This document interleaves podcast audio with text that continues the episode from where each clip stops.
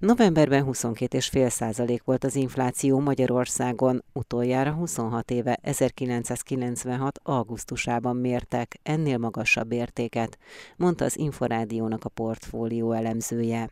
Beke Károlyt kérdeztem. Nem mondhatjuk, hogy jó adatot közölt a KSH.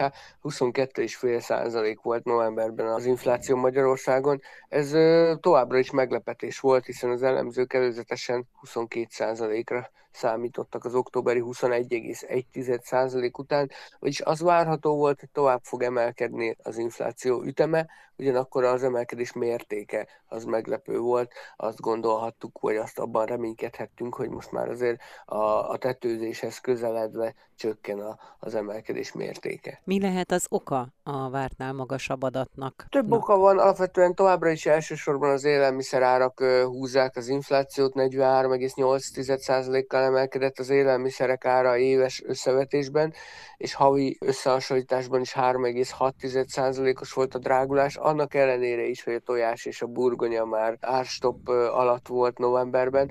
Tehát azt látjuk, amire korábban is figyelmeztettünk, és ami a, az előző árstopok esetében is megmutatkozott, hogy hiába terjesztette ki a kormány további termékekre a hatósági árat, azt más termékek áremelésén keresztül kompenzálták, vagy kompenzálhatták a kereskedők, és ennek köszönhető, hogy az élelmiszerek áremelkedési üteme alig mérséklődött novemberben. Hogyha az elmúlt elmúlt évekre visszatekintünk Magyarországon, mikor volt legutóbb ilyen magas az infláció? Hát most már az előző hónapokban is azt mondhattuk, hogy utoljára a 90-es években, most éppen 1996. augusztusában, vagy odáig kell visszalapoznunk ahhoz, hogy magasabb inflációs rátát lássunk, tehát több mint 26 éves csúcson van a magyar infláció. Mi lehet a következő hónapokban, mikor tetőzhet az infláció? Decemberben borítékolható egy újabb ugrás az infláció inflációban annak köszönhetően, hogy néhány nappal ezelőtt az üzemanyagok árstopját eltörölte a kormány.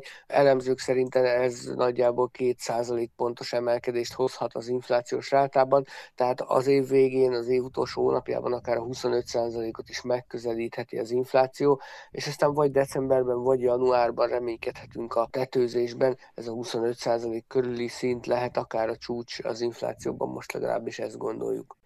Beke Károly azt is elmondta, hogy azzal, hogy a kormány december 6-án este 23 órától eltörölte a benzinársapkát, várhatóan 2% ponttal növekedhet majd decemberben az infláció. Gyakorlatilag nagyjából 40%-kal emelkedik az üzemanyagok ára, vagy közel 40%-kal egyik napról a másikra, és az üzemanyag súlyát figyelembe véve az inflációs kosárban ez nagyságrendileg 2% pontot jelenthet. Mivel most még december eleje van, ezért valószínűleg a decemberi inflációs adatban, amit majd január elején publikál valamikor a KSH, abban fog megjelenni. Meg lehet-e satszolni azt mindezek függvényében, hogy nagyjából hogyan alakulhat majd az infláció? Egyelőre azt látjuk, hogy hogy az eddig várt 22-23 százalék körüli tetőzés, az inkább most már a 25 százalékhoz lehet közel, vagy akár a 25 százalék felett is lehet egy kicsivel, éppen ennek a 2 százalék pontos többletnek köszönhetően, és, és az is látszik, hogy, hogy így most jó esélye nem decemberben, hanem majd csak januárban fog tetőzni az infláció. Beke Károlyt, a portfólió elemzőjét hallották. A benzinkutakon december első napjaiban fellépő üzemanyaghiány már az ársapka eltörlését követően enyhülni kezdett. A maximált ár alkalmazása előtt megszokott kínálat helyreállása azonban több hónapot is igénybe vehet, aminek elsősorban logisztikai okai vannak, mondta a Magyar Ásványolaj Szövetség főtitkára. Grádottóval beszélgettem. Folyamatosan javulni fog a helyzet. Aztán, hogy azt a szintet, mondjuk ami a 2021. november 15-i szolgáltatási színvonalat jelenti, amikor gyakorlatilag 0-24-ben bármelyik terméket, ami a piacon elérhető volt, benzin, gázolajat, prémium termékeket korlátozás nélkül vásárolni lehessen valamennyi azokat forgalmazott töltőállomáson, az még azért nagyon hosszú időt vesz igénybe. A fogyasztási oldalon remélhetőleg elindul majd a konszolidáció. Az importőrök is visszatérhetnek a piacra? Azáltal, hogy már csak piaci áron lehet üzemanyaghoz jutni, ez egy esély az importőröknek, hogy újra piaci alapon megkezdjék azokat a mennyiségeket, amelyek elérhetők a régi tradicionális forrásokban, tehát a környező finomítókban, újra a magyar piacra irányítani. Ez természetesen időt igényel, ezek a mennyiségek is csak korlátosan tudnak érkezni, nézve a logisztikai lehetőségeket, amelyeket szintén újra fel kell majd építeni. Tehát egy hosszú távú folyamatról van szó, ami ugye az én véleményem szerint akár hónapokat is igénybe vehet, hogy egy újra teljesen mondjuk két évvel ezelőtti viszonyokra tudjuk biztosítani a töltőállomásokon, de folyamatosan javulni fog a helyzet, az biztos. Tehát az import esetében már elsősorban a logisztika hátráltatja egy picikét azt, hogy helyreálljon a korábbi import? Ezt igazából most mérik föl, én azt gondolom, az importőrök alapfeladata, és ugye ezért lettek a cégek létrehozva, hogy üzemanyaggal kereskedjenek, tehát ők, nekik létkérdés az, hogy újrainduljanak az import szerződések, és meginduljon az üzemanyag szállítása Magyarországra, aminek ugye lehetséges korlátja azok a logisztikai hozzáférések, kapacitások, amelyek így egyik napról a másikra most újraindíthatóak. Tehát ugye, mivel az import azért alapvetően közvetlenül tartálykocsiba a közeli finomítóktól, tehát közúti szállítóeszközökben, vasúton, de egy komoly része uszájon érkezik a Dunán. Attól függően, hogy mennyi a vasúti kapacitás, tehát a tartálykocsi, ami erre felhasználható lesz most egyik napról a másikra, a közúti tartálykocsik száma és azok használata. És ami nagyon fontos, hogy a Duna vízállásának függvényében uszályok indíthatók-e Magyarország irányán. Grádottót a Magyar Ásványolaj Szövetség főtitkárát hallották. Felemás lett a hazai ipar októberi teljesítménye, míg éves alapon jelentős 5,9%-os mértékben nőtt a termelés, addig havi alapon 3,5%-kal mérséklődött a kibocsátás. A Központi Statisztikai Hivatal adatait a Makronom Intézet szakmai vezetője értékelte. Regős Gábort kérdeztem. Éves alapon egy jelentős 5,9%-os növekedés látszik, havi alapon azonban egy 3,5%-os visszaesést látunk. Nyilván az éves növekedésben szerepe van annak, hogy azért a bázis időszaki adat nem volt annyira nagy. Ugye itt a chip hiány okozott némi visszaesést, és hát ezt alátámasztja az is, hogy egyébként a járműgyártás és a számítógépgyártás tudott éves alapon leginkább bővülni. Havi visszaesésben vélhetően leginkább az energiaválság, a magas energiárak okoztak csökkenést, hiszen tudjuk nagyon jól, hogy októberben indult az új gázév, és ez egy októberi adat, tehát itt valószínűleg azért lehettek olyan cégek, akik, akik egy kicsit visszafogták a termelésüket emiatt, vagy akár előre is dolgoztak szeptemberben még alacsonyabb energiaárak mellett. Mire lehet számítani az év hátra lévő részében, és egyáltalán az egész évre hogyan teljesíthet itthon az ipar? Az év egészére mindenképpen egy növekedést mondhatunk, hiszen az első 10 hónap egy 6,6%-os bővülést mutat, tehát ez nyilván egy elég jó kiindulás.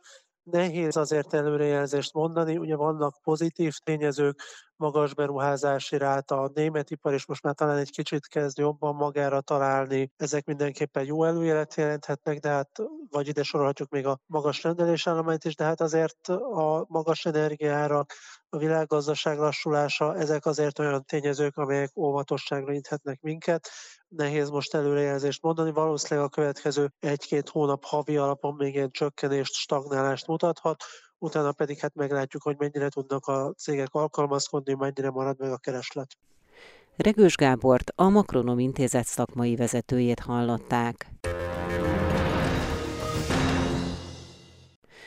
Októberben 0,2%-kal csökkent a vendégészakák száma Magyarországon. A belföldi turisták számában volt jelentősebb, csak nem 17%-os visszaesés az egy évvel korábbihoz képest. A részletekről Nagy Jánost, az Erste Bank makrogazdasági elemzőjét kérdeztem. Stagnáló számokat látunk októberben az előző év azonos időszakához viszonyítva. Két részre oszlik a dolog. A belföldi vendégészakák száma jelentősen csökkent a tavalyi tizedik hónaphoz képest, ugyanakkor a külföldi vendégek által eltöltött éjszakák viszont jelentősen nőtt, ugyanakkor ez a kettő így kioltja egymást, és így jött ki ez a stagnáló szám. Fontos azt gondolom, hogy mihez viszonyítunk, ugye múlt évben még koronavírus által meglehetősen sújtott időszakról beszéltünk, ahol ki- és beutazási korlátozások is éltek, és több megszorítás is volt ezzel kapcsolatban. Így egy nagyon magas belföldi bázishoz képest csökkent most a hazai vendégek által eltöltött éjszakák száma, ugyanakkor a külföldinek viszont egy elég meglehetősen alacsony bázist kellett megugrania az idei év októberében. Hogyha a számokat nézzük, akkor ez konkrétan mit jelent? Tehát a belföldi vendégészakák hány százalékkal csökkentek, a külföldi vendégészakák hány százalékkal növekedtek? A belföldi vendégészakák 17%-kal csökkentek, és a külföldi vendégészakák pedig 27%-kal emelkedtek. Azt is fontos megjegyezni, hogy a vendégszám nőtt összességében, tehát a több vendég kevesebb éjszakát töltött el a szálláshelyeken. Hogyha az említett bázis hatásokat figyelmen kívül hagyjuk, akkor még milyen tényezők járulhattak hozzá ahhoz, hogy mondjuk a belföldi vendégészakák száma azért jelentősen csökkent, csak nem 17% kal Egyértelműen a rendkívül magas szinten álló infláció, ugye 21% ot is meghaladta már az eddig ismert legfrissebb októberi adat, illetve a megnövekedett energia és rezsiköltségek, ezek mind olyan tényezők, amik a háztartások rendelkezésre álló jövedelmét csökkentik, és hát így kevesebb jut a pihenési, szabadidős tevékenységekre. Nagy Jánost, az Erste Bank makrogazdasági elemzőjét hallották. Hónapról hónapra folyamatosan romlanak itthon az ingatlanpiaci várakozások, derült ki a GKI és a Masterplast közös felméréséből. Az ingatlanos cégek túlkínálatra számítanak, a bizonytalan gazdasági helyzet miatt pedig a lakosság a korábbinál jóval óvatosabban vág bele lakásvásárlásába vagy új lakás építésébe, mondta a GKI igazgatója. Petsz Rajmundot kérdeztem. A mostani felmérésnek az eredménye alapján elmondható, hogy egyre nagyobb túlkínálat kínálattal számolnak a megkérdezettek, tehát a piaci helyzetnek a romlásával. Mindez igaz a megkérdezett ingatlanos cégekre is, és a lakosságra is. Ez utóbbi csoport eléggé jelentősen óvatosabbá vált, tehát amíg korábban viszonylag optimista prognózisokat fogalmaztak meg, most már ők is óvatosabbak. A biztosan lakást vásárlást vagy építést fontolgatóknak az aránya az 17%-kal csökkent, valószínűleg ezt tevőké 13%-kal szűkült, az előző felmérésünkhöz képest ez egy elég jelentős negatív változás. Az ország különböző területeit tekintve vannak különbségek? Budapesten és Nyugat-Magyarországon kisebb visszaesést, Kelet-Magyarországon egy jelentősebb kilátásromlást regisztráltunk. Ez igaz a piaci helyzetre is, és a várható lakásárakra is. Hogyha az árak várható alakulását nézzük kicsit részletesebben, akkor esetleg már azzal kell számolni, hogy megáll az árnövekedés, és elindul egy árcsökkenés is, vagy pedig azért ez még nincs benne a kilátásokban? Hát igazából az ingatlanos szakma megosztott ebben a kérdésben, de viszonylag kevesen, a korábbinál jóval kevesebben országos átlagban ilyen minden hatodik válaszadó gondolja úgy, hogy további árnövekedés következhet be, és körülbelül a válaszadók fele viszont már árcsökkenésre számít. Tehát itt egy trendforduló kapujában lehetünk a kapott válaszok alapján, és területileg is egyenlőtlen a kép, tehát Budapesten gyakorlatilag jelképes árcsökkenést gondolnak, míg Kelet- és Nyugat-Magyarországban ilyen 4-6 százalék körüli árcsökkenés az, ami a legvalószínűbb. Petsz Raimundot, a GKI igazgatóját hallották. Újra kiírják a Start ösztöndíj programot, amely most is a fiatalok startup vállalkozásának létrehozását támogatja. A program az anyagi segítség mellett intenzív képzést és mentorálást is kínál, mondta a Nemzeti Tehetségközpont ügyvezetője.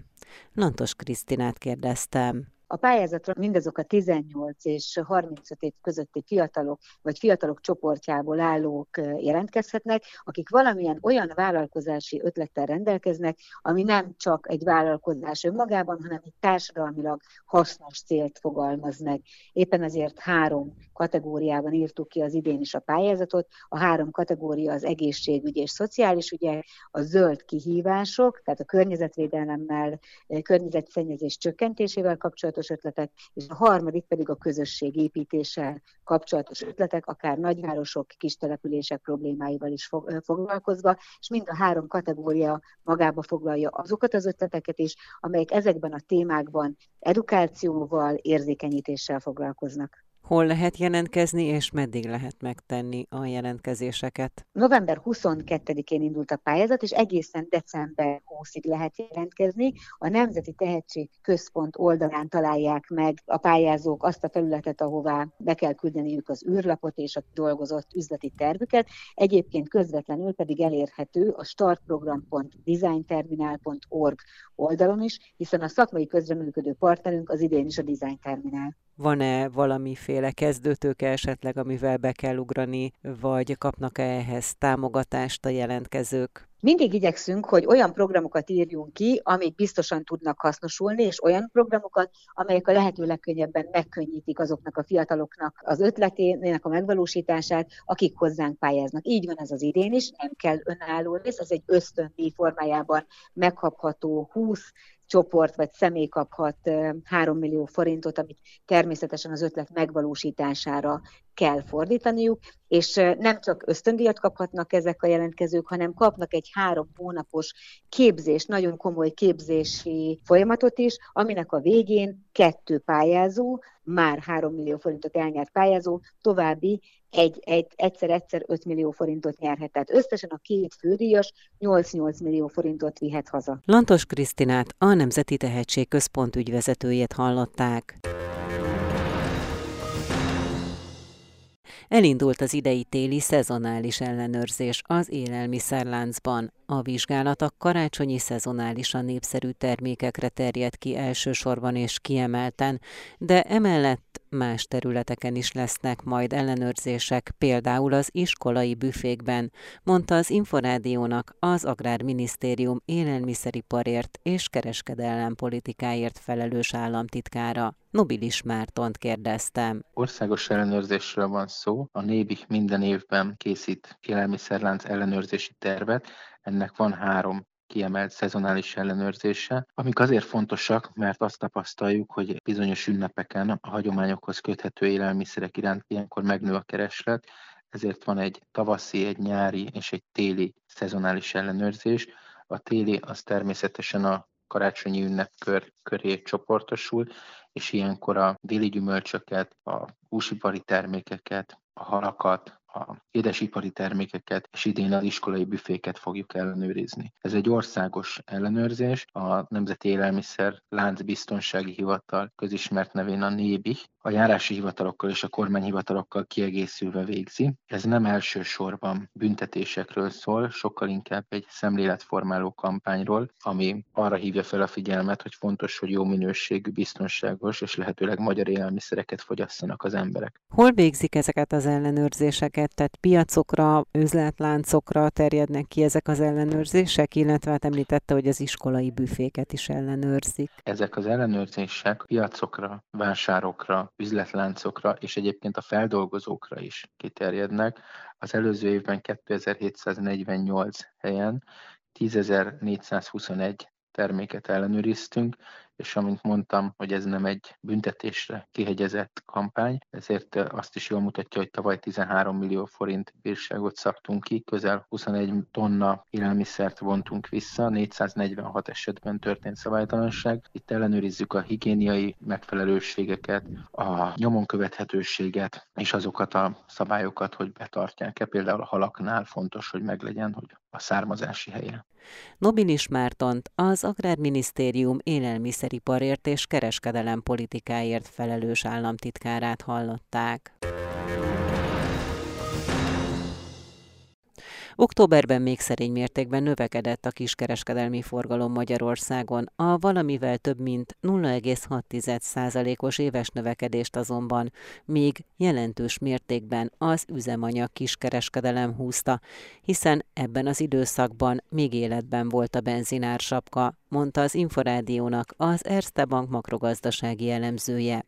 Nyeste Orsolyát kérdeztem. Növekedett a kiskereskedelmi forgalom, azonban ez a növekedés jelentősen lelassult, és októberben éves szinten már csak 0,6%-kal emelkedett a kiskereskedelmi üzletek forgalma, úgyhogy szerintem ezt praktikusan akár stagnálásként is értelmezhetjük. Ugye alapvetően három kategória szerint közli a KSH ezeket az adatokat, élelmiszer és élelmiszer jellegű vegyes üzletek, itt éves szinten 5,6%-kal esett vissza a forgalom, a naptárhatással igazított adatok szerint.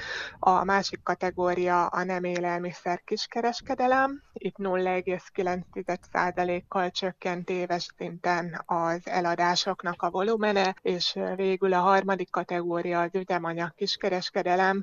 Hát lényegében ennek köszönhető, hogy pozitívban maradt összességében a forgalom bővülése, hiszen az üzemanyag kiskereskedelemben közel 20%-os volumen növekedést tett közé a KSH.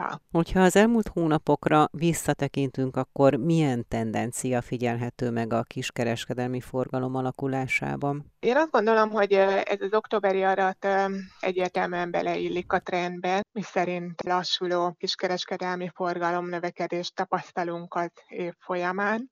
Ugye az év elején, az év első hónapjaiban voltak meglehetősen erősek az adatok, hiszen akkor az évelei fiskális transferek nagy mértékben támogatták a forgalomnak a látványos bővülését, nem is beszélve a bérkiáramlásról. A harmadik negyed évben azonban ezek a pozitív hatások már lassan, fokozatosan elenyésztek, lassult a forgalom bővülésének a volumene, ugye közben egyre magasabb lett az infláció is, ami egyre többet harapott ki a háztartások rendelkezésre álló jövedelméből.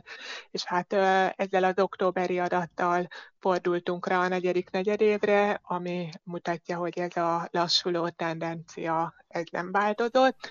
Ugye a magas élelmiszerárak mellett most már egyre inkább érződik a háztartások szintjén is a megemelkedett energiaáraknak a hatása, úgyhogy mindezek a tényezők a fogyasztásnak egy jelentősebb lassulást vetítik előre az elkövetkező hónapokra. Nyeste Orsolyát, az Erste Bank makrogazdasági elemzőjét hallották.